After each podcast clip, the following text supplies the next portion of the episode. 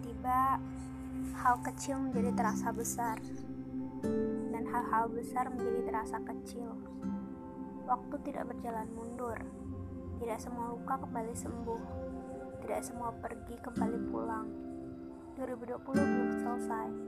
Begitu pula kebaikan yang ada dalam hidup kita. Bertahanlah. Gak apa-apa, gak semua bisa dijalani semudah itu.